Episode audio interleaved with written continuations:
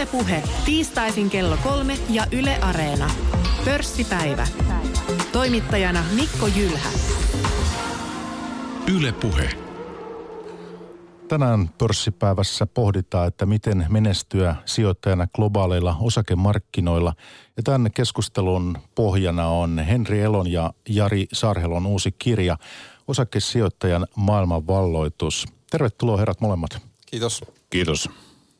Taustoistanne sen verran, että Henri työskenteli aikoinaan kauppalehden Balance Consulting analyysiyksikössä ja olet vuosien varrella kirjoittanut pari sijoitusaiheista kirjaa ja toimit nykyisin pörssikolumnistina kauppalehdessä ja sitten olet myös yrittäjä. Jari puolestaan on työskennellyt yrityselämässä Suomessa ja ulkomailla tällä hetkellä PK-yrityksen toimitusjohtajana ja pidät myös arvosijoittajan tie-nimistä blogia. Tämä ihan taustaksi ja toki olette molemmat myös sitten sijoittajia. Ja tähän kärkeen mä voisinkin kysyä sen, että kun vuosikymmeniä olette ollut markkinoilla, niin Jari, sinä aloitit sijoittamisen 80-luvulla ja story lähti Outokummusta, niinkö se oli? Ju, juuri näin, eli se lähti aika vaatimattomasti siinä, että vanhe, vanhemmilta sai lahjaksi Outokummun osakkeita ja tota, aluksi en tiennyt, niin kuin, että yhtään mitään, että mitä niille olisi pitänyt tehdä. Ja tota, niissä merkeissä 80-luvun loppu ja 90-luku meni pitkälti, eli, eli siinä kun töistä sitten jäi ylimääräistä rahaa, niin mä kokeilin kaikenlaista hyvin vaihtelevalla menestyksellä. Ja tota, vasta siinä sitten 2000-luvun alussa rupesi niin kuin löytymään se niin kuin oikea suunta ja semmoinen sijoitustyyli, joka toisaalta sopii mulle ja joka tota, oli lupaava.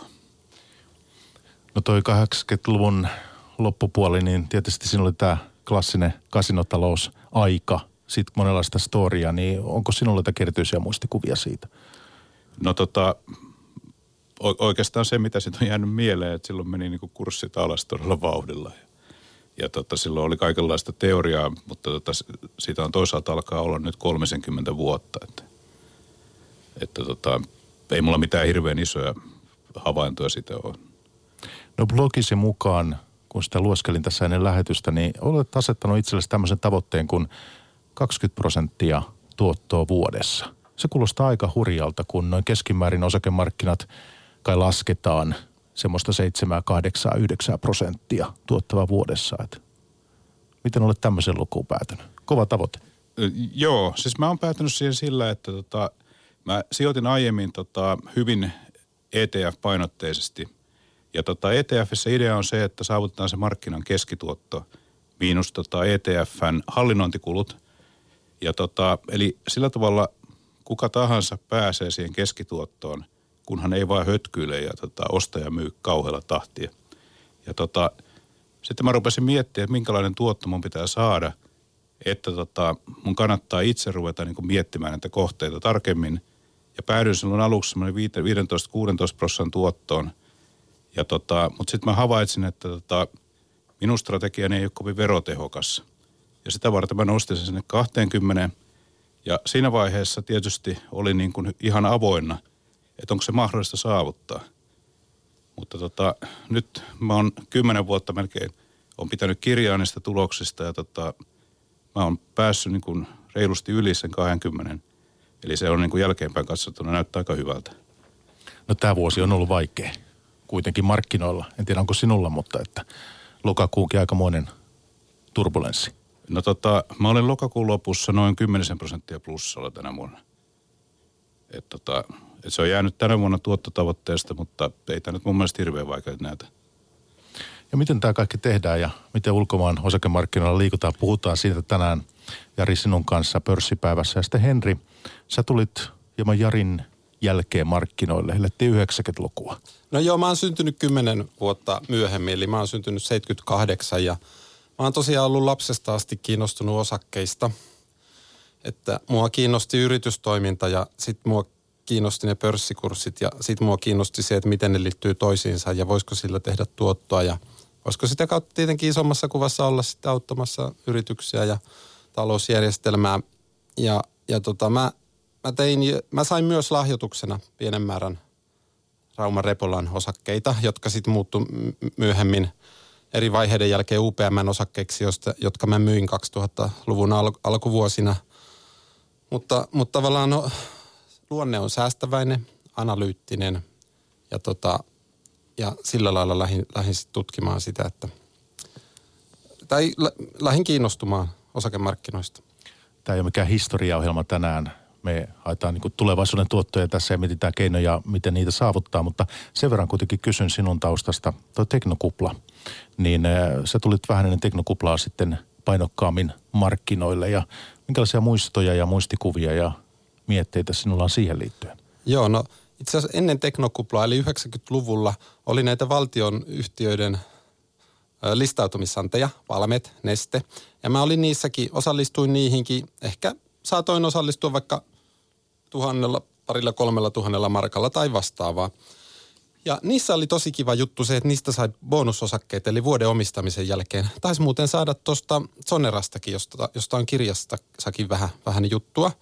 Niin tota, no, mutta sitten sit tuli tosiaan se teknokupla ja teknohuuma ensiksi ennen kuplaa. Ja tota, siihenhän liittyy aika keskeisesti Suomessa myös Nokia. Nokiallahan meni todella kovaa ja markkina-arvo oli parhaimmillaan siellä 200 miljardia euroa. Ja tota, Nokian ympärille sitten syntyi muitakin kiinnostavia yrityksiä. Ja musta tuntui, ja mä, mä arvasin sen oikeastaan aika oikein, että, että tota, sieltä saattaa saada hyviä arvonnousuja. Ja välttämättä silloinen sijoitu, sijoittajakunta ei ihan heti jo hoksannut. Että siellä on semmoisia ketteriä, kasvukykyisiä, uudenlaisia yrityksiä.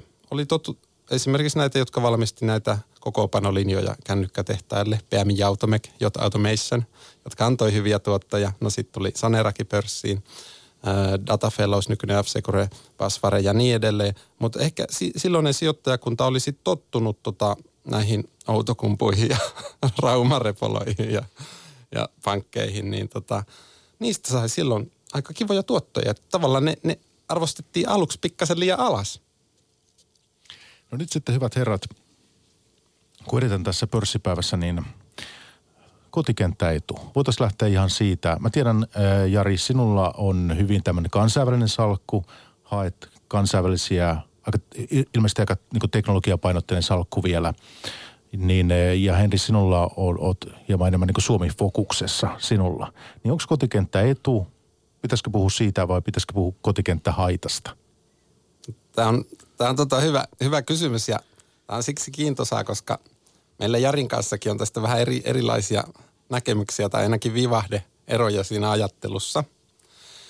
Eli mä mä en sano suoraan, että pelkästään Suomi-osakkeet riittäisi, mutta kotimaisillakin, kotimaassa listatuillakin yhtiöillä pystyy saamaan kansainvälistä hajaut, hajauttamista, koska liiketoiminta viime kädessä ratkaisee osaketuoton, ei kotipörssi, vaan liiketoiminta jo keskipitkällä aikavälillä muutaman vuoden kuluessa, miten se menee. Ja monilla ö, suomalaisilla isolla hyvin hoidetulla pörssiyhtiöllä iso osa bisneksestä, isoin osa bisneksestä on ulkomailla. Otetaan esimerkiksi Wärtsilä, Metso, mutta joo, toimialavalikoima on rajallinen. Ei meillä niitä yhtiöitä niin hirmuisesti ole, eikä niitä ole kattavasti kaikilta aloilta. Ja joiltakin aloilta ei ole, ei ole yhtään. Esimerkiksi luksus on tämmöinen, mitä meillä ei oikein pörssistä löydy Helsingistä. No Jari, Marimekkohan meillä kyllä on, mutta ei se nyt ihan luksustalla, mutta sillä itse asiassa menee todella hyvin. Joo, ja sekin on kansainvälinen. Kyllä. tota, no jos mä tähän ensin huomautan, että mun mielestä Henri ei vastannut kysymykseen. Henri tota, vastasi kysymykseen, että miten Suomesta pääsi suomalaisella sijoituksella saa kansainvälistä hajautusta. Mä voin jatkaa siitä vielä. Eli, mutta mä sanon että ensin, että tuon Henrin vastauksen vielä semmoisen jutun, että Suomen osakemarkkinoiden markkina-arvo on noin puoli prosenttia koko maailmasta. So what? Eli sitten jos ajatellaan, että sulla on näin pieni otos ja yhtiöt on joku, olisiko 150 about – niin tota, se, että tällä pystyisi luomaan kansainvälisen hajatuksen, se tuntuu niin kuin numerojen valossa, valossa vähän niin kuin absurdilta. Ja tota, sitten vielä niin kuin se syy, että miksi pitää puolustella sitä, että sijoittaa vain Suomeen, kun on niin helppo esimerkiksi ostaa niitä ETFiä. Mutta jos mennään niin kuin siihen kotikenttähaittaan, niin tota, sijoittaminen on pitkälti psykologiaa. Et suurin osa, tai suuri osa päätöksistä olisi tosi helppoja – jos ei se pieni apina siellä tota, aivoissa olisi hirveän niin kuin ahne, pelokas, sillä on joku hirveä tunne päällä ja sitä var, mikä estää näkemästä ihan ne niin kuin matemaattisen kovat faktat. Ja tota, yksi näistä on niin kuin se, että se mikä on tuttua, niin se tuntuu turvalliselta. Et tässä on semmoinen käsite kuin home bias. Ja tota, Home bias. Joo. Ja tota, se on tunnistettu esimerkiksi Yhdysvalloissa, niin sijoittaminen jo niin kuin toiseen osavaltioon saattaa tuntua niin kuin vaaralliselta. Että en uskalla mennä, kun on niin kaukana tästä minun Minnesotasta tai missä Saanko ikinä mä, asunkaan. saanko mä Jari kanssa vähän? Ja tota, joo, sä saat kohta, mutta et vielä. Ja tota, sitten niin tämä kotimarkkina, ne hyödyt, mitä mulla on, mun mielestä täällä on, on ehkä se, että tota, sä näet vaikka sen yrityksen liikkeen, sä voit käydä siellä, kokeilla minkälainen asiakaspalvelu on. Mutta suurin osa yhtiöistä ei ole tällaisia. Että jos sulla on jotain niin kuin teollisuusyrityksiä tai muita, niin miten sä niihin sitten pääset tuota käsiksi? No mä kysyn Jari sinulta sen, että onko sinulla salkussa yhtään suomalaista yhtiötä? Mulla on yksi yhtiö, mutta se syy on oikeastaan se, että tota, mä tunnen sitä johtoa. Että se on vähän niin kuin sellainen pieni kannatus. Mutta en sano yhtiön nimeä tässä. No Henri, ilmeisesti sulla on jotakin vielä lisättävää. Hampaankolossa. Niin, mä, mä ymmärrän. Tota että niin, joo, siis kotikenttä edulla käsitetään myös paljon sitä, että, että kotimaisista yhtiöistä saa jo kielen takia helpommin tietoa, vaikka kotisivuilta, kun kaikki ei osaa englantia. Ja meillä nämä sijoittajakonkarit kyllä puhuu myös siitä kotikenttäedusta. Mä en kiistä, etteikö se Jarin näkökulma ole ihan, ihan hyvä myös ja huom, todella huomionarvoinen home bias. Et, et tavallaan niin kuin, koska kot- kotimaahan on helppo sijoittaa, niin sijoitetaan sinne ja sitten menetetään niitä tilaisuuksia ulkomailta. Mä oon, mä oon siitä pikkasen eri mieltä, että mä en lähtisi niin kuin, tässä itse asiassa tässä keskustelussa nyt paljastuu tämä koko kirjan hyöty. Että me ollaan käyty avointa debattia koko tämän, koko tämän vuoden ajan, kun me ollaan kirjo, kirjaa tehty. Että me ei ole, olla sanottu toisille vaan, että kiva, kiva, kivaa tekstiä. Mä, me, me halutaan seisoa, seisoa molemmat takana, tämän tekstin sisällön takana. Kirjassa on itse asiassa puhekuplin erotettu vähän debattia. Mutta sitten tosiaan niin, niin jos otetaan esimerkiksi kone, joka on globaali hissiyhtiö, niin sä, sä sijoitat täysin globaaliin liiketoimintaan, kun sä ostat koneen osakkeita. Ok, toimiala jakauma ei ole sama suomalaisiin yhtiöihin sijoitettaessa kuin jossain indeksissä. Mutta tuotto voi olla jossain tilanteessa jopa parempi. Mutta joo, et sä pääse kaikkiin toimialoihin. No nyt sitten tämä sijoittamisen avaruus, mikä suomalaisella piensijoittajalla on tänä päivänä, niin sehän on, se on huomattavasti laajempi kuin mitä se oli, oli tuossa vaikka kymmenen vuotta sitten. Meillä on tullut uusia nettivälittäjiä, hyvin edullisia vaihtoehtoja tarjolla siellä, joissa, joissa pääsee eri pörsseihin ympäri maailmaa ja on erilaisia uusia tuotteita. Ja sitten myös se, että on verkossa hyvin paljon keskustelua, mitä aikaisemmin ei sillä tavoin ollut. Että kun mä seuraan, seuraan verkon keskusteluja, niin hyvin paljon suomalaiset piensijoittajat keskustelee myös ulkomaista kohteista. Ja tietysti nehän ei silloin, ei välttämättä semmoisen keskustelun pohjalta ole syytä tehdä niitä omia sijoitusratkaisuja. Mutta se mikä siinä on, niin sä löydät ideoita. Eri, eri yhtiöitä, näkökulmia niihin, ja se auttaa sua siinä. Et eikö tavallaan Henri, tämä tää vähän kotikenttää etu, niin mä vähän hieman haastan sua tässä, että nykyisestä informaatio, vaikka se olisikin englanniksi, niin kuitenkin myös keskustelu on Suomessa ja Joo. sitä kautta pääset, Joo. saat niinku argumentteja ja, Ja, sitten jos me otetaan nyt esimerkiksi joku toimiala, niin otetaan nämä Facebookit ja Googlet ja Applet, joiden painoarvo ihan kuluttajan arkipäivässä on kasvanut tosi paljon. Ja se, kuka haistoi sen, niin oishan se vähän sääli, jos sit sillä olisi ollut ne periaatteet, että en halua sijoittaa ulkomaille, koska Suome, Suomessahan ei sen kaltaisia ole. No nyt niiden arvot on toki niin isoja, että vaikea sanoa, miten ne jatkossa kehittyy. Facebook on tullut, tullut alaskin huipuistaan, mutta mut tota, kyllä se, kyllä se on, on tietenkin näinkin. Haluatko tuohon vielä Jari, Jari tota omaa tota kansainvälistä lähestymistapaa jotenkin meille vielä avata? Joo, no mä sanoisin ensin noista keskustelusta, että niitä keskusteluja kansainvälisistä yhtiöistä, niitä käydään myös Suomen ulkopuolella. Ja ne on monesti huomattavasti kiinnostavampia. Ja tota, mun mielestä sellaisessa keskustelussa kaikkein arvokkaimpia on niin kuin uudet ideat. Eli aivan niin kuin juuri kun sanoit, niin tota, jokainen sijoitus pitää kuitenkin itse tunnistaa hyväksi ja tutkia.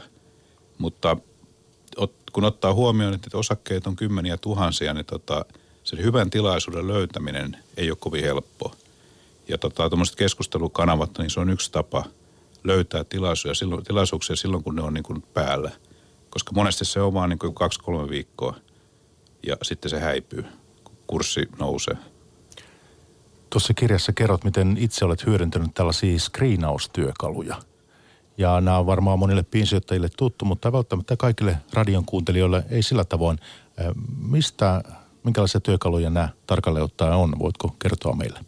Tota, joo, eli, eli ne on työkaluja, joissa voidaan hakea jostain osakeavaruudesta yleensä niin kuin erilaisilla tunnusluvuilla. Et vaikka Yhdysvaltain markkinoilta tota, arvostuksen tunnusluvulla, että PE on jotain, se saa olla korkeintaan jotain, ja lisäksi voidaan samalla sanoa, että yrityksen on pitänyt kasvaa. Ja tota, se sitten tuottaa semmoisen joukon yrityksiä, se voi olla hyvin iso joukko, se voi olla joku 200 firmaa. Ja tota, se pitää sitten niin kuin kammata läpi ja suurin osa yrityksistä, mitä siellä löytyy, niin ne ei ole semmoisia, mihin haluaa sijoittaa. Et se on semmoinen niin kovan työn tie. Mä voisin lisätä tuohon, se PE on price per earnings, eli pörssikurssin suhde vuositulokseen. Sijoittaja yleensä pyrkii etsiä niitä, jo, jo, jolla se on edu, edullinen. Sitten mä vielä lisäisin sen, että Jari on Teekkarikylässä syntynyt diplomi-insinööri ja sillä tarkkuudella selvittää niitä lukuja. Ja mä oon taas sitä mieltä, että, että sijoittaminen ei, sijoittamisen ei aina tarvitse olla niin vaikeaa, jos löytää laadukkaita yrityksiä ja omistaa niitä pitkäjänteisesti ja saa osinko tuottaa. Mutta tässäkään me ei olla täysin eri mieltä. Tuohon diplomi täytyy lisätä, että arvaatte jo mitä Fajani teki. Ja tota, tähän voi vielä lisätä, että poikani opiskelee diplomi-insinööriksi Otaniemessä. Mutta tosiaan sinulla on luvut näpeissä ja, ja osaat näitä, näitä tuota, erilaisia menetelmiä käyttää, mutta sen verran puhutaan niistäkin vielä tuonempana, mutta se, että näistä screenaustyökaluista, niin eh, ketkä kaikki niitä verkossa tarjoaa ja, ja minkälaisia erilaisia niin mahdollisuuksia siellä vielä on? Tota, mun mielestä tarjoajia on ihan niin kuin mielettömästi. Et siinä on ihan tämmöisiä, niin kuin, jotka on tunattu johonkin tiettyyn tarkoitukseen, niin kuin tämä Magic Formula, mikä on, on sen tota Green, Greenblattin kirjan mukaan tehty – sitten on semmoisia yleisempiä niin kuin Jahulla, Morningstarilla. Mun mielestä Suom- Suomessa on sijoittaja Fiho ainakin semmoinen, jolla on. Ja tota, niitä on kymmeniä. Inderes voi olla myös. Joo. Ja sitten itse asiassa kauppalehti Fissä pystyy myös tota osakkeita järjestämään. Ja tota, siinä ei ole mitään sellaista niin kuin taikaluotia tai jotain, että kun näin, juuri näin haet, niin tulee mahtavat tilaisuudet, vaan se on enemmän se, että sieltä tulee valtava määrä firmoja ja sitten se on semmoista niin kuin kamala duuni käydä ne läpi ja löytää sieltä ne muutaman helmen jota siellä on. Mä ehkä voisin tuohon tohon lisätä nyt, niin tuossa noilla työkaluilla etsitään lähinnä tunnuslukujen esimerkiksi tietyn kokoisia, tai että pitää olla kasvanut tietyn prosent, niin kuin liikevaihto pitää olla kasvanut tietyllä prosentilla, tai liikevoittoprosentti pitää olla tietty, tai se arvostus ei saa olla liian korkea. Mutta sitten pitää myös muistaa arvioida sitä yrityksen laatua, semmoista kvalitatiivista laatua ja hyvyyttä, eli puhutaan niin sanotusta kilpailueduista ja kestävästä kilpailueduista. Eli Warren Buffett, jota me molemmat ihaillaan, hän pyrkii etsimään semmoisia kestävän kilpailuedun yrityksiä, competitive advantage, jotka tota, joilla se liiketoiminta on ennustettava, eli tavallaan kun semmoista omistaa pitkäjänteisesti, niin silloin tavallaan pääsee osaketuotossa, voi päästä sen keskimääräisen osaketuoton yli niinä vuosina – kun näillä niin sanotulla syklisillä yhtiöillä menee heikommin, koska ne kestävän kilpailuedun yhtiöt tekee sitä liiketoimintaa niinäkin vuosina yleensä kohtuullisen hyvin. Ne on monesti kuluttajabrändejä esimerkiksi. Sitä screenauksesta vielä sen verran, että sitä voi myös käyttää ihan vaikka niin kuin päiväkauppiat etsimällä vaikkapa niin kuin kohteet, joiden edellisenä pörssipäivänä, joiden pörssikurssi on tippunut rajusti, jos sulla on vaikka teoria, että seuraavana päivänä se aina toipuu – ja samoin jos etsii momentteja ja muuta, että sehän niin kuin periaatteessa on työkalu ja sitä voi käyttää monen eri strategia. Joo, e, ja siis tosiaan se on ikään kuin lähtökohta e, sijoitukselle. Se ei vielä, vielä niin kuin itsessään välttämättä tarjoista, vaan se, sen jälkeen alkaa se työ, että sä rupeat sitä sijoitusideaa työstämään sitten ja se vie aikaa. Niin nythän tietysti kaikilla suomalaisilla piensijoittajilla ei ole mahdollisuutta. On perhettä, on se palkkatyö, on muitakin harrastuksia. Ja kuitenkin niin jos, ja kun sinäkin Jari sitä työtä teet ja etsit niitä hyviä sijoituskohteita, niin, niin tuossa viittasitkin jo, niin kyllä se vie aikaa ja vaatii vähän siihen paneutumista. Vaikka sen matematiikan taidot välttämättä se vaadi niin monimutkaista, mutta että kuitenkin jonkin verran. Ja mun mielestä se ehkä oleellinen juttu on semmoinen pitkän kestoinen motivaatio että tota, jos sellaista ei ole, niin silloin kannattaa just mennä niihin indeksirahastoihin. Mutta mut mä, mä sen verran haastan, että ei kaikkien osakesijoittajien suinkaan tarvitse skriinata. Että et voi, voi lähteä niinku sijoittamaan niinkin, että että tota, opettelee mielellään perusasiat, kannattavuus, vakavaraisuus, eri toimialojen ominaispiirteitä, vähän esimerkiksi lukemalla sijoituskirjoja, se on yksi tapa. Tai pankkien analyysejä, niin sitten semmoinen firma, joka omasta mielestä tuntuu hyvältä ja kiintosalta ja on pörssissä, on se sitten suomalainen tai ulkomainen. Ja jos näitä firmoja on eri aloilta, niin lähtee pikkasen niitä katsoa, että mitä ne tekee ja onko niiden bisnes ennustettavaa, niin kuin, että pystyykö se about arvioimaan, että se firma on pystyssä viidenkin vuoden jälkeen, eikä mielellään olisi sitä toimialamurrosta, ainakaan niin, että se firma on se häviäjä. Niin kuin Nokiahan nyt oli siinä matka, tässä matkapuhelin kautta älylaiteteollisuuden niin kuin murroksessa se häviäjä viimeksi. Niin tota, jos löyt, löytäisi semmosia, niin semmosista voi niin kuin starttailla ja toki sitten voi joku rahasto täydentää sitä ja tuoda sitä lisää sitä hajautusta siihen salkkuun. No nyt kun piensijoittaja meitä kuuntelee tässä ja miettii, että mitä omia strategioitaan, niin mitä te sitten, mikä on niin teidän tulokulma, että milloin kannattaa hyödyntää osa, niin kuin indeksiosuusrahastoja, ETFiä, milloin ehkä eh, muita indeksirahastoja, milloin eh, puolustako jossakin kohdin eh, myös niin kuin olemassaoloaan aktiiviset osakerahastot, mitä suorat osakepoimi, niin poiminnat, niin mitäs me osattaisiin nyt sanoa sille piensijoittajalle, joka miettii nyt sitä, että miten lähteä – kehittyville markkinoille tai muuten, koska ainakaan nyt suorat osakepoiminnat sitten, jos mennään vähän eksoottisempiin kohdealueisiin, niin ne on hyvin hankalia. Joo, jos puhutaan nyt erityisesti kehittyvistä markkinoista, niin tota, se, joka haluaa tehdä suoria osa- osakesijoituksia, niin hänen pitää löytää sellainen välittäjä, joka pystyy sieltä markkinoilta tekemään kauppaa. Ja se ei välttämättä ole niin helppoa. Että siinä mielessä niin kuin ETF on, jos puhutaan kehittyvistä markkinoista, niin se on niin kuin semmoinen hyvä vaihtoehto. No aktiiviset rahastot, missä Joo. ne puolustako ne jossakin paikassa? Ää, mun mielestä aktiivisi, aktiiviset rahastot on myös mielenkiintoisia. Silloin kannattaa lähteä tutustumaan niihin salkuhoitajien raportteihin. Ja mä lähtisin katsomaan, että mitä siellä salkussa oikeasti on. Koska viime kädessä se aktiivisten, eli se, sellaisten, joissa se hallinnointipalkki on esimerkiksi 2 prosenttia vuodessa, joissa se salkuhoitaja itse tekee osakevalintoja – passiivisia on taas sitten indeksirahastot ja yleensä ETF. Niin tota, mä lähtisin katsomaan, mitä se rahasto oikeasti omistaa. Mitä se salkunhoitaja kirjoittaa kuukausikatsauksissa, koska se kuitenkin tekee sitä työkseen ja seuraa vaikkapa niitä osakkeita vähän laajemmin kuin Suomessa. Niin tota, se on ihan, ihan hyvä tapa lähteä sijoittamaan niin kuin kansainvälisesti – ja semmoinen nopea välihuomautus, että Pöksi ja Hätävei on mun mielestä maailman houkuttelevin rahasta, aktiivinen rahasto. Eli Warren Buffettin yhtiö. Niin, eikö se Buffett maksaa itsellensä palkkaan, oliko se 200 000 dollaria vuodessa. Se on se niin alhainen hallinnointi fee, että Joo, ja kotisivutkaan ei, ei, kovin, kotisivutkaan ei ole kovin mairittelevat, mutta sehän omistaa vaikka, vaikka ja mitä, niin listattua listaamatonta vakuutusbisnestä eri, eri alojen yhtiöitä. Se on, se on erittäin hyvä. Niin ja kyllähän sijoitusyhtiöitä toki maailmalla on muitakin, niinpä, että, että Investor esimerkiksi Ruotsista ja kaikenlaista, että kyllä niitä löytyy. Mutta hei mä otan lainauksen teidän teoksesta, niin tuota, tämä on Pasi Havialta, hän on salkuhoitaja. Ja se menee näin tämä lainaus, että indeksisijoittamisen kasvu ruokkii hinnoitteluvirheitä. Hirvittävä määrä sijoittajia ei enää välitä sijoituksensa fundamenteista. Oletteko te nyt siis tätä mieltä, kun tänne olette kirjan poiminut?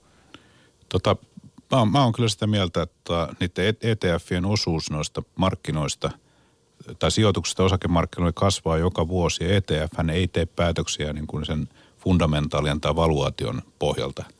Ja ihan samalla lailla siinä on sitten myös tätä että koneellista treidausta, sitten on päiväkauppaa ja momentti sijoittaminen. Ja siinä on kuitenkin merkittävä osa toimijoista ei sijoita niiden fundamenttien mm. perusteella, mitä, mitä me kuitenkin katsotaan. Fundamentithan on niitä yri, yrityksen niitä tuloslaskelman ja taseen lukuja, niitä, jotka liittyy siihen liiketoimintaan. Niitä, joita me katsotaan, niitä, joita Warren, Buff- Warren Buffett katsoo. Ja itse asiassa tuli tähän tämän ohjelman alkuun mieleen, että mitä siinä puhuttiin, niin, niin tota, mua ei itse asiassa yhtään häiritse tämä viimeaikainen pörssilasku, koska mä, mun yritykset tekee mulle joka päivä joka, joka yö kassavirtaa. Ei mua jaksa kiinnostaa. Tuossa kirjassakin mä, mä osaltani ja toki Jarikin fundamenttisijoittajana, niin yritän viestiä sitä, että ei aina pidä hötkyillä niiden kurssimuutosten perässä. Me ei ole kuitenkaan fundamentalisteja. Mutta tosiasia kuitenkin on se, että hyvin monet nykyisin hyödyntää ETF-sijoittamista. Ja nyt jos, kun ne on näinkin merkittävässä osassa markkinoilla tänä päivänä, että Yhdysvalloissakin hyvin, hyvin suuri mm. osa uudesta rahasta, mikä osakkeisiin tulee, niin menee ETFin. Niin eh, onko teillä jotakin näkemystä ajatusta siitä, että jos kuvitellaan kriisi jotenkin eskaloituu osakemarkkinoilla ja markkinoilla, niin miten, miten tämä ETF-sijoittaminen niin muuttaa markkinadynamiikkaa? Mm, mä voisin tähän lisätä, Jari ilmeisesti tuntee minua paremmin tuota ETF-markkinaa, mutta ETF-jäkin on, on hyvin erityylisiä. Että osalla varmasti on niitä strategioita, että, että ne tavallaan myös tasapainottaa. Että on tavallaan hyvä, että ei kaikki, ylipäänsä kaikki sijoittajat, että eivät kaikki sijoittajat ja ole yhtä aikaa all in osakkeista, eli kaikki osakkeista. On niitäkin, jotka kärkkyy sitä pudotusta, koska sitten kun tulee se pikkupudotus, ne lähtee ostamaan. Ne samalla tasapainottaa markkinaa ja koko taloussysteemiä. Mä pikkasen, tämä on vähän, mm, Jari voi korjata, mutta tässä, on, tässä on mun mielestä pieni ristiriita. Varmasti on näin, että ETFiin sijoitetaan todella paljon, mutta viime vuosina meillä ei kuitenkaan ole ollut sitä turbulenssia hirveästi markkinoilla. Niin tämä on musta aika mielenkiintoinen – mielenkiintoinen kysymys. Meillä on ollut aika stabiilia kuitenkin se kehitys markkinoilla. Se onkin aika hyvä kysymys, että mistä tuo voisi johtua. Mä lähtisin Mä... ehkä hakemaan sitä vastausta. Fundamenttisijoittaja on, joo. Mutta sitten voi olla näitä toisiaan tasapainottavia sijoitusstrategioita, mikä on itse asiassa aika, aika, aika hyväkin asia. Että meillä on, olisi, olisi se stabiilia se kehitys. Joo. Nythän tällä hetkellä, jos katsotaan niin kuin näiden länsimaisten markkinoiden arvostusta, niin nehän on hirvittävän korkealla. Et jos kat, mä on itse, mä en kauheasti tätä makroa mieti, mutta se Sillerin kape on siis tämmöinen sykli, syklinen P-luku. Tota, niin sehän on Yhdysvalloissa yli 30 ja länsimaissa muistaakseni 27. Niin syklit eliminoiva tavallaan. Niin, niin, niin. ja tota, Yhdysvalloissa keskiarvo on 15 se Joo. arvostus, eli se on hyvin korkealla. No mä sen verran tota- täydennän, että kun mä katsoin suomalaisten yhtiöiden keskimääräistä PE-lukua, että kuinka moninkertainen pörssikurssi on vuositulokseen, niin se on sitä 10 vuoden keskitaso noin 17-18 toteumatuloksilla. Et e, nythän me tultiin, kun nyt, nyt meillä oli lokakuussa se pikkuinen droppi, noin 10 prosenttia alaspäin Suomessa, niin tota, mä, mä en Suomen tilanteesta sanoisi niin, että meillä on hirvittävän kalliit tuloksiin nähden, mutta toki jos jos talous ei kasvakaan tai jos yritykset eivät pystykään kasvattamaan tuloksiaan, niin sitten se on vähän yläkanttiin se nykyhinnoittelu, että se semmoinen PE-luku kuitenkin edellyttäisi sitä tuloskasvua lähivuosina. Mä jankkaan näistä ETFistä vielä, vielä Jari, kun ne, ne on sinulle ilmeisesti tuttuja, niin, niin miten, voitko vielä, vielä avata sitä, miten ne sinun mielestä muuttaa sitä markkinadynamiikkaa vai muuttaako? Esimerkiksi jos tulee se iso kriisi. Toisaalta joku yhtiö, osake voi nousta sinne indeksiin, joku voi tippua, niin silloinhan eikö se tarkoita sitä, että, että rahastojen on sitten niitä ostettava ja myytävä sen mukaan, miten ne indeksiin tulee, täällä sieltä lähtee? Niissähän tyypillisesti on tota, kerran kvartaalissa, voi olla myös muilla aikatauluilla, mutta on tyypillisen semmoinen tota, tasapainotuksen hetki, jolloin nimenomaan joudutaan ostamaan ja myymään täysin mekaanisesti ja miettimättä yhtään sitä niin sen itse yhtiön kehitystä – ja tota, mulla on itsellä semmoinen tuntu, että, että ETF voimistaisi markkinaliikkeitä. Mutta kuten sanottu, niin Henrihän just tuossa mainitsi, että nyt on ollut stabiilimpaa. Niin viime vuosina on ollut aika stabiilia. Meillä on itse asiassa semmoiset hedge-strategiat kärsinyt, jotka hyötyy niistä pompuista. Ja tämä on, on itse asiassa tosi kiva juttu, että meillä on stabiilia, koska jos meillä olisi hirmuiset pomput pääomamarkkinoilla, niin se kaikki heijastuisi talouteen ja työllisyyteen ja vaikka mihin. Joo. Mutta no ETF mahdollistaa semmoisen asset-allokaation, että vaihdetaan esimerkiksi korkojen ja tota, raaka-aineiden, osakkeiden välillä näitä sijoituksia aika nopeasenkin tahtiin. Ehkä roboteista on tullut fiksumpia. Suuri osa sijoittajista on robotteja, algoritmeja ja parametreja. Niin, niin tai siis ihmisiä on korvattu robotteilla, tarkoitat siis sitä? En, en mä tiedä, mitä mä tarkoitan. Mutta hei, hyvä kuuntelija, jos ja kun olet siellä radion äärellä, niin meillä on täällä menossa Yle puheessa nyt pörssipäivä. Täällä on Henri Elo vieraana ja sitten Jari Saarhelo. Ja kaksikko on tehnyt tämmöisen uuden kirjan, jossa sitten etsitään oikeita ja sopivia strategioita, kun lähdetään hakemaan tuottoja osakemarkkinoilta ulkomailta. Ja voitaisiin nyt mm, hieman tähyllä tuonne maailmalle tässä, että minkälaisia mahdollisuuksia sieltä löytyy. Teillä on kirjassa, esittelette muun muassa Pohjoismaiden markkinoita ja pitäisikö vähän pohtia tuota Ruotsia? Että tuota, siellä on kuitenkin tuo pörssi päälistalla on, ei nyt ihan kolminkertainen määrä yhtiöitä kuin mitä täällä Suomessa, Suomessa noin 130 ja Ruotsissa jotakin 300 vai sitä mittakaavaa on se. Ja First North, tämmöinen kasvulista, niin myös siellä, siellä Ruotsissa huomattavasti enemmän tarjontaa. Niin, niin Jari, miten sä oot esimerkiksi, onko sulla tällä hetkellä salkussa kohteita Ruotsista?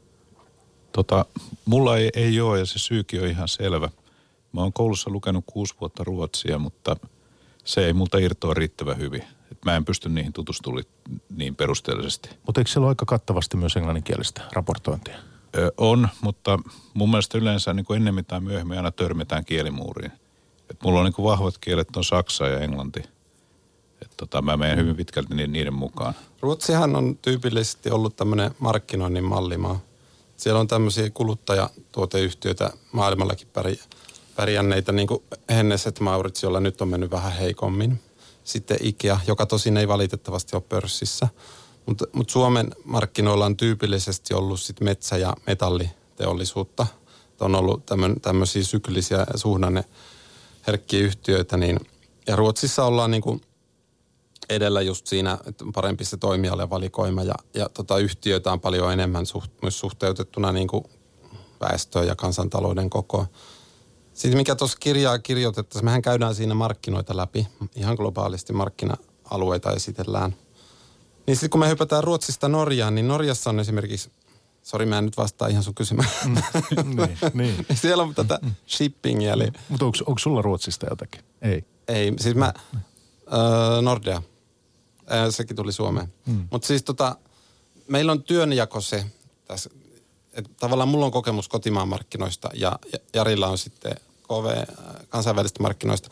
Sitten meillä on tosi kiintoisia haastatteluja tuossa kirjassa, niin – tämmöinen hyvin kokenut sijoittaja Jalle Valtonen, Jarro Valtonen, niin tota, hän on just sijo, sijoittaa Ruotsiin, Norjaan, Tanskaan, myös Suomeen. Ja hänellä on aika, aika hyviä tähdellisiä, tähdellisiä näkemyksiä. Ruotsissa pitää huomioida myös kruunu. Silloin kun kruunu on heikko, niin silloin ruotsalaisen vientiyhtiöllä menee hyvin – mutta toisaalta sitten pitää huomioida se, että, että jos kruunu jatkaa laskuaan, niin euromääräisen sijoituksen arvo myös laskee. Et siinä pitää huomioida tämä valuutta-aspekti aspekti myös. Mutta sen mä vaan halusin sanoa, että Norjassa on tavallaan selkeämmin, selkeämmin tietyt toimialat, niin kun, jos on hyvät vali, valikoimat. Et mä sanoisin Ruotsia enemmän semmoiseksi, että sieltä löytyy vähän kaikille kaikkea. Mutta Norjassa oli just nämä shipping eli laivanvarustus. Sitten on kalaruokateollisuus eli lohiyhtiöt ja sitten on tota, öljy- ja kaasuyhtiöt. Että jos tämmöiset sektorit kiinnostaa, niin sieltä voi löytyä niitä tilaisuuksia, koska nämäkään ei kaikki ole niitä vakaimpia. Ja sitten tuota, tuossa, niin Jari, sinä löysit muutama vuosi takaperin mielenkiintoisia kohteita siis Kreikasta 2012, kun on ollut tämä, kaikki tietää tämä velkakriisi ja, ja ratkaisujen etsiminen siihen – ja 2012, kun tilanne näytti aika vaikealta, niin sinä päätit tarttua siihen tilaisuuteen ja löysit mielenkiintoisia edullisesti hinnoiteltuja yhtiöitä Atenan pörssistä. Eli siinä oli tosiaan, Kreikassa oli 2012 keväällä se tilanne, että siellä pidettiin parlamenttivaalit ja vaalien tulos oli semmoinen, että sen perusteella ei saatu hallitusta kasaan – ja tota, silloin heidän oli tarkoitus tota, tehdä päätös niistä hyvin epäsuosituista säästötoimista, kun meillä oli Euroopassa päätetty Euroopassa hyvin epäsuositut tukitoimet Kreikalle. Ja tota, hallitusta ei saatu kasaan, osakemarkkina niin jatkoromahdusta. Ja tota, siellä on niin tällaisia kohteita, niin kuin käytännössä Kreikan raha-automaattiyhdistys, niin tota, arvo hintaan PE2 – ja tota, heidän oma pääoma tuotti 40 prossaa, maksoi osinkoa 18 prosenttia. Sitten oli lukuisia vientiyhtiöitä, joilla oli kaikki liikevaihto käytännössä ulkomaalta. Ja tota, sen sijaan valmistus kotimaassa. Niin tota, siinä niin näytti siltä, että vaikka ne olisi eronnut tota, tuosta euroalueesta olisi tullut drakma ja se olisi devalvoitunut 50 prosenttia tai enemmän, niin olisi silti jäänyt voitolle. Niin tota, silloin päätin sijoittaa. Ja tota, ja tota, mutta siinä oli ehkä semmoinen oppi mulla siinä jälkeenpäin, että olisin ihan yhtä hyvin voinut nostaa sitä ETF. Koska markkina oli niin aliarvostettu, että se niin kuin moninkertaistuu siinä hyvin nopeasti sitten kun saatiin hallitus. Niin olisi ihan yhtä hyvin voinut nostaa ETF, ne ei olisi tarvinnut poimia. Nyt sitten, kun, kun tätä asiaa mietin tässä ennen lähetystä, niin entäs vaikka Italia? Voisiko se tarjoa tässä kun tietysti sijoittaja on kiinnostunut tulevaisuuden tuotoista ennen kaikkea, niin nyt Italiassa ollaan tämän budjetin ympärillä, tässä sitä ollaan väännetty ja, ja tota, se on ollut paljon otsikoissa. Voisiko, voisitko kuvitella, että tämmöinen tilanne tulisi Italiaan tai jatkossa tai vaikka jonnekin muualle? No tota, mä toivon kovasti tuon EUn kannalta jo, että tämmöinen tilanne ei tulisi Italiaan. Ja tota, mun mielestä Italia ei missään tapauksessa ole niin kuin lähellekään niin syvällä kuin tota, siinä kriisissä, kun Kreikka oli 2012. Eli Italiassa se ehkä menisi enemmän siihen osakepoimintaan. Ja tota, missä ainakin meikäläisellä tulee taas se kuuluisa kielimuuri ainakin jonkin verran vastaan. Et tota, Miten sä selatit tämän kieliasian silloin Kreikan kohdalla? No siinä ne arvostus oli niin mielettömän alhaalla. Eli se kun, meni, meni kun, niin jär, järjettömän alhaalle, että tota sit mä en, sitten tota, sille ei enää mun mielestä ollut merkitystä. Eikö se Jari ole niin, että tota, sä oot niin kuin todennut hyviksi just nämä englanninkieliset ja saksankieliset markkina-alueet? Koska mä osaan molempia kieliä. Niin. Mutta entäs Turkki? Joo, eli, eli mun, mun mielestä Turkissa on tällä hetkellä, tota, tämä on itse sijoittanut sinne muutama kuukausi sitten, kun tota, me puhuttiin tuossa aiemmin siitä, että miten arvostukset on korkealla länsimaissa, mutta kehittymismaissa ne ei ole. Ja tota, Turkki oli vielä niin kuin niissä ihan häntä päässä, että siellä oli se tota, kapea oli sinne jossain kuuden päällä. Eli, tota, t- eli siis mä vaan sen verran, sä sä puhut nyt semmoista kausitasoistetusta price per earnings-luvusta. Ju, juuri näin. Eli monikokertainen kurssi on suhteessa tulokseen, ottaen huomioon syklisyys, niin noin kuusi.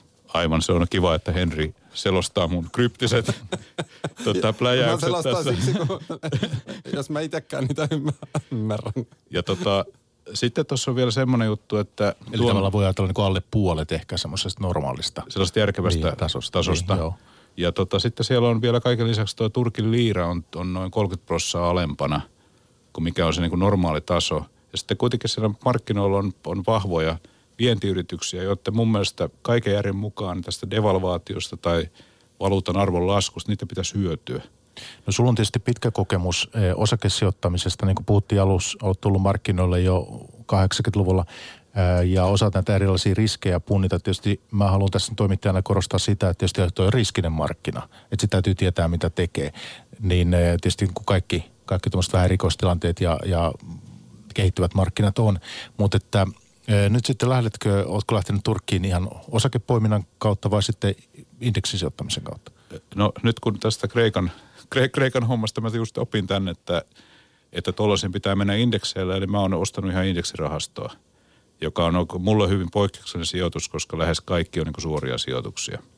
Ja mä vielä komppaisin tota, että se on hyvin riskinen markkina. Että jos nyt ajattelee vaikka sitä Syyriaa siinä vieressä, vieressä siellähän käydään sotaa. Et tota, itse en ole mitenkään hirveän isolla painolla niin juuri siitä syystä, juuri tämän riskin takia sijoittanut.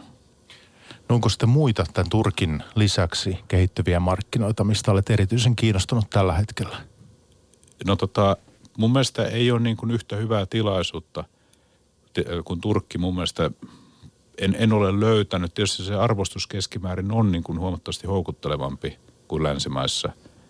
Mutta tietysti kehittymismaissa maissa pitää muistaa vielä se, että mun, mun mielestä se arvostustaso siellä pitäisi joka tapauksessa olla jonkin verran alempana, niin kuin johtuen maariskistä ja tota, niin kuin monista siitä, että talous on, on vähemmän, niin kuin se jalostusarvo on alempi – Eli kun tuollaisesta parametreista johtuen. Niin, että ei se tavallaan niin kuin Turkin ja Venäjän kaltaisilla markkinoilla niin saavutakaan niin helposti ne, ne, ne niin sanotut PE-luvut, niitä tasoja, mitä ne on länsimaissa. Tavallaan kun niihin yritykset hinnoitellaan niin, että otetaan huomioon se poliittinen, poliittinen riski ja, ja muut, muut mahdolliset riskit, niin tavallaan niitä ei hinnoitella tuloksiin nähden niin ylös. Pohditaan hieman sitä. Tuossa itse asiassa Jari viittasi lähetyksessä aikaisemmin siihen tähän makroon. Eli jos puhutaan sitten, mennään ikään kuin puhutaan bruttokansantuotteesta ja tämä on se viitekeys. Mikä makromerkitys teistä on sijoittajalle? Jos puhutaan vielä ihan piensijoittajasta, suomalaisesta piensijoittajasta, kuinka no. paljon pitäisi makroa katsoa? No, mä oon jossakin kirjassa kirjoittanutkin, että se on sellainen keitos, jossa on tuhansia muuttujia. Se on pikkasen niin va- vaativaa, vaativaa ja mun mielestä vähän turhaa, koska tota, periaatteessa se kaikki makrotietokin on hinnoiteltu markkinoilla, niin kuin tehokkaiden markkinoiden hypoteesin mukaan. Ja sitten mä vielä muistuttaisin, että BKT ei maksa osinkoa, EKP ei maksa osinkoa, yhtiö maksaa osinkoa siitä liiketoiminnasta, millä se tekee sitä tulosta.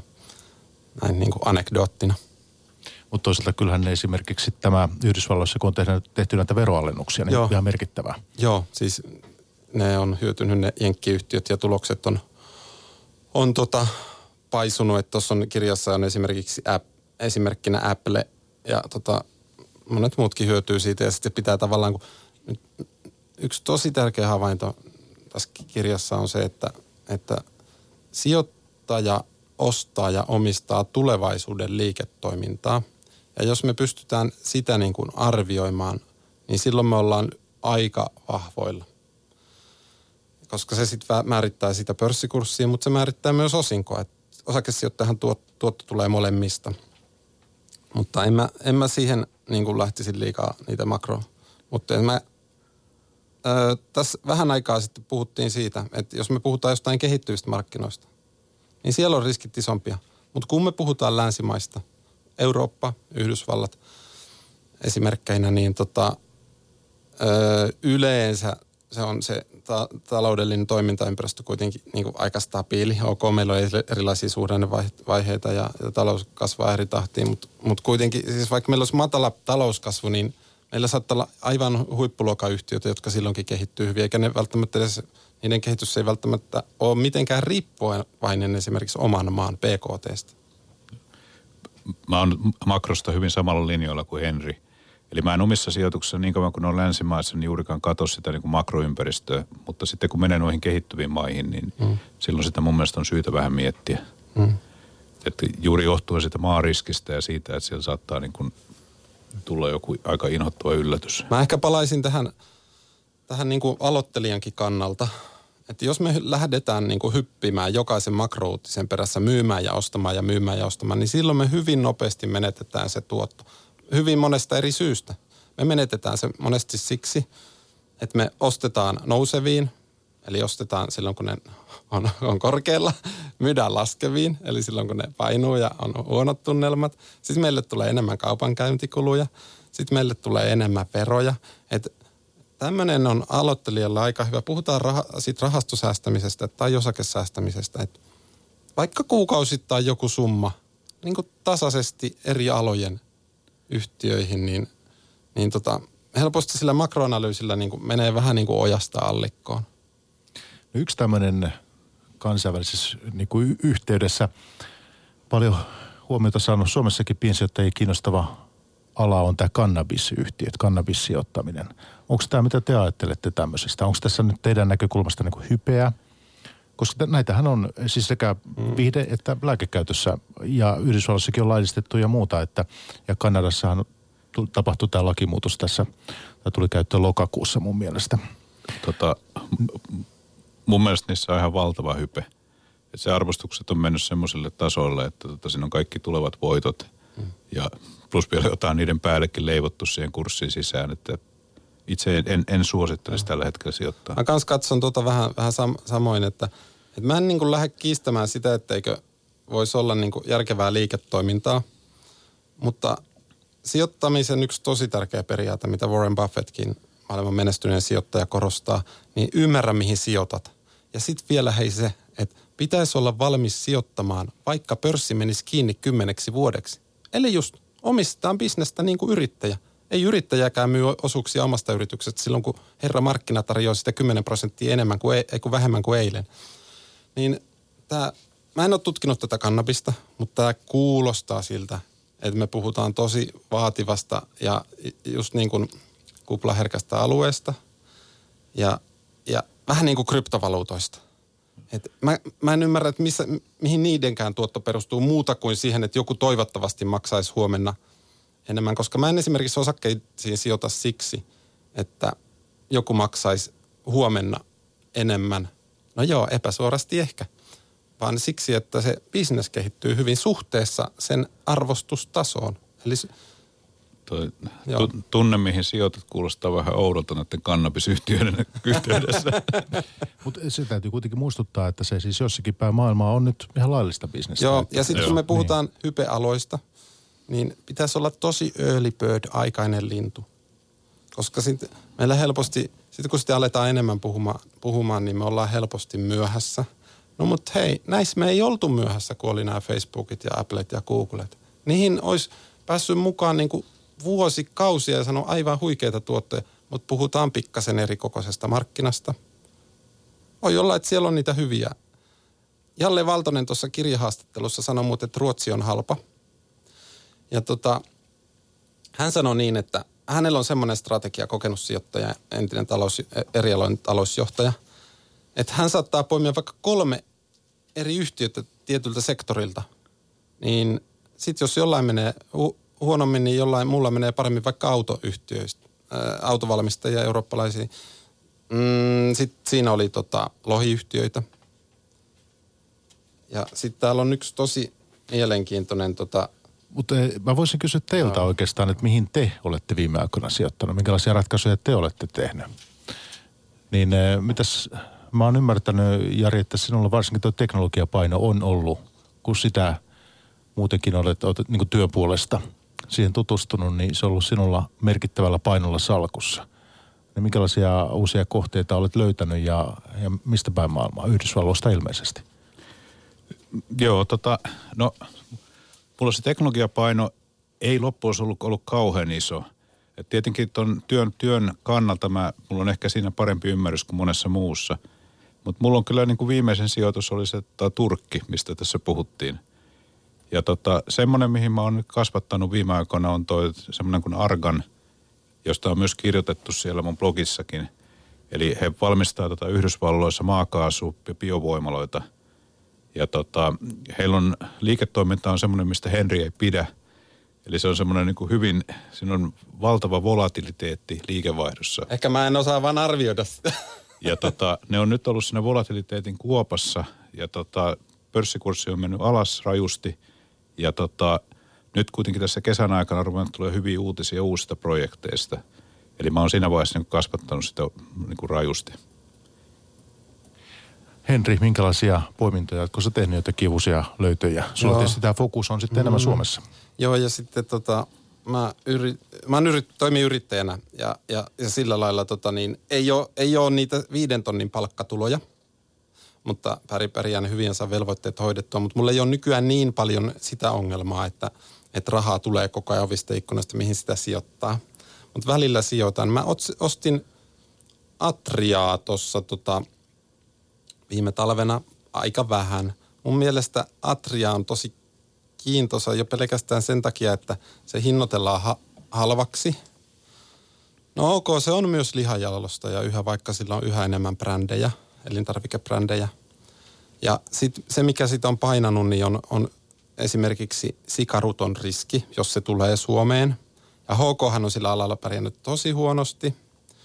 Mutta tota, mutta tämä Atria on vähän semmoinen, sen tyyppinen paperi, että, että tota, jos markkina, vaikka se tavallaan se firma on syvä, niin sijoittaja, sijoittaja saa odottaa aika kauan, että se saa tuottoa siitä, jos markkina ei vaan hinnoittele sitä viime kädessä, jos bisnes kuitenkin kehittyy hyvin, niin viime kädessä jopa osinkot kohosit niin ylös. Mutta mut tota, jos puhutaan sitten, mä hoidan myös, myös last, lasten salkkuja ja ehkä vähän vastuullisemmin. Nimittäin mulla on heidän salkussaan myös, öö, myös tämmöistä kustannustehokasta rahastoa.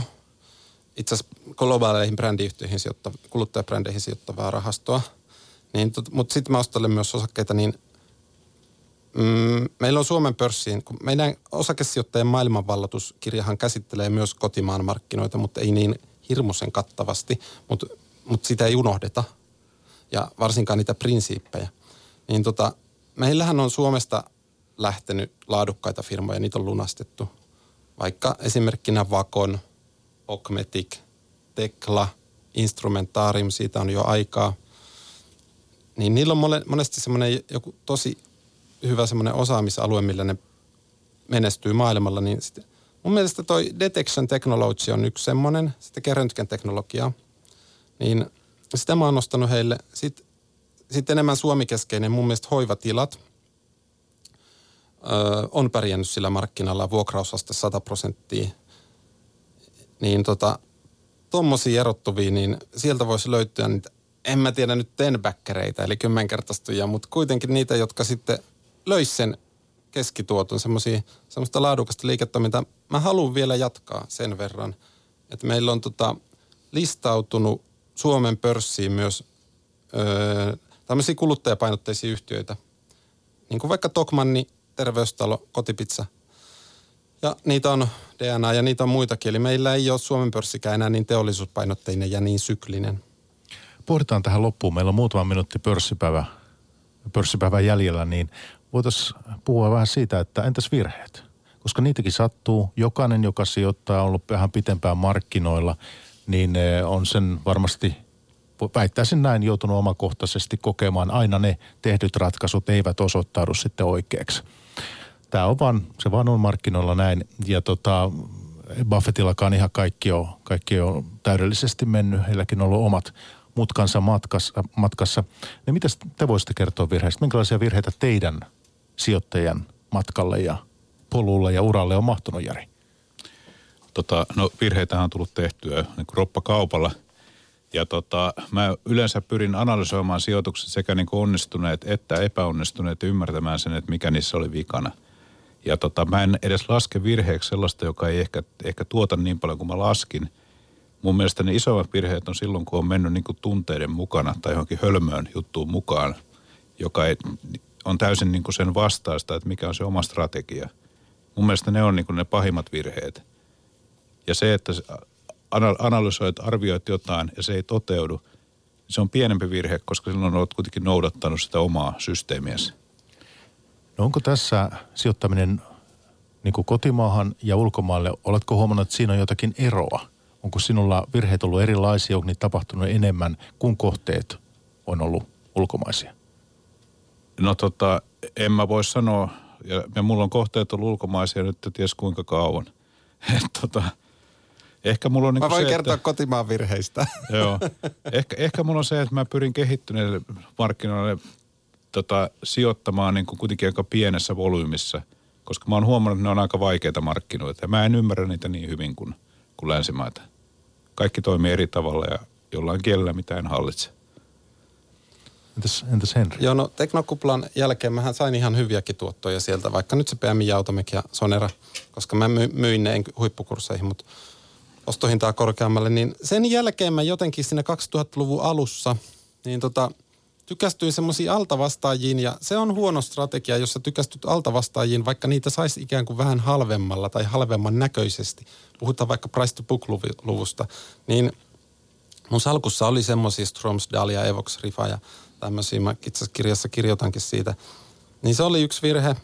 Sitten itse asiassa vuodesta 2004 lähtien, jolloin mä oon tarkemmin seurannut salkkua, niin mun salkun perusrunko on kuitenkin niistä kestävästi kannattavista, säännöllisesti osinkoa maksavista eri alojen laatuyhtiöistä, jolla ei ole sitä yritystalouden isointa ja vakavinta ongelmaa, eli kannattavuusongelmaa. Mutta sitten mä välillä rakastun yksittäisiin osakkeisiin ja mä oon niissä maksanut Mä väitän, että aika moni aktiivinen sijoittaja on maksanut niitä oppirahoja joskus. Mä oon, mä oon omistanut esimerkiksi isolla painolla joskus vuosituhannen vaihteen tienoilla semmoista kuin matkapuhelinvalmistaja Benefon. Sitten mä omistin rautaruukkia aika menestyksekkäästi, mutta mä mutta sitten tuli finanssikriisi ja mä sijoitin itse asiassa siihen vielä sillä 40 euronkin hinnalla. Sitten mä omistin Nokia, mutta onneksi Siilesmaa ja Elop sai sen käännettyä. Ja sitten nykyään, nyt mä omistan panostajaa, mutta mut sitä mä en niinkään pidä sit riskisijoituksena, mutta se on semmoinen painoarvoltaan muita isompi. Me voitaisiin tehdä vähän yhteenvetoa tästä keskustelusta nyt sitten.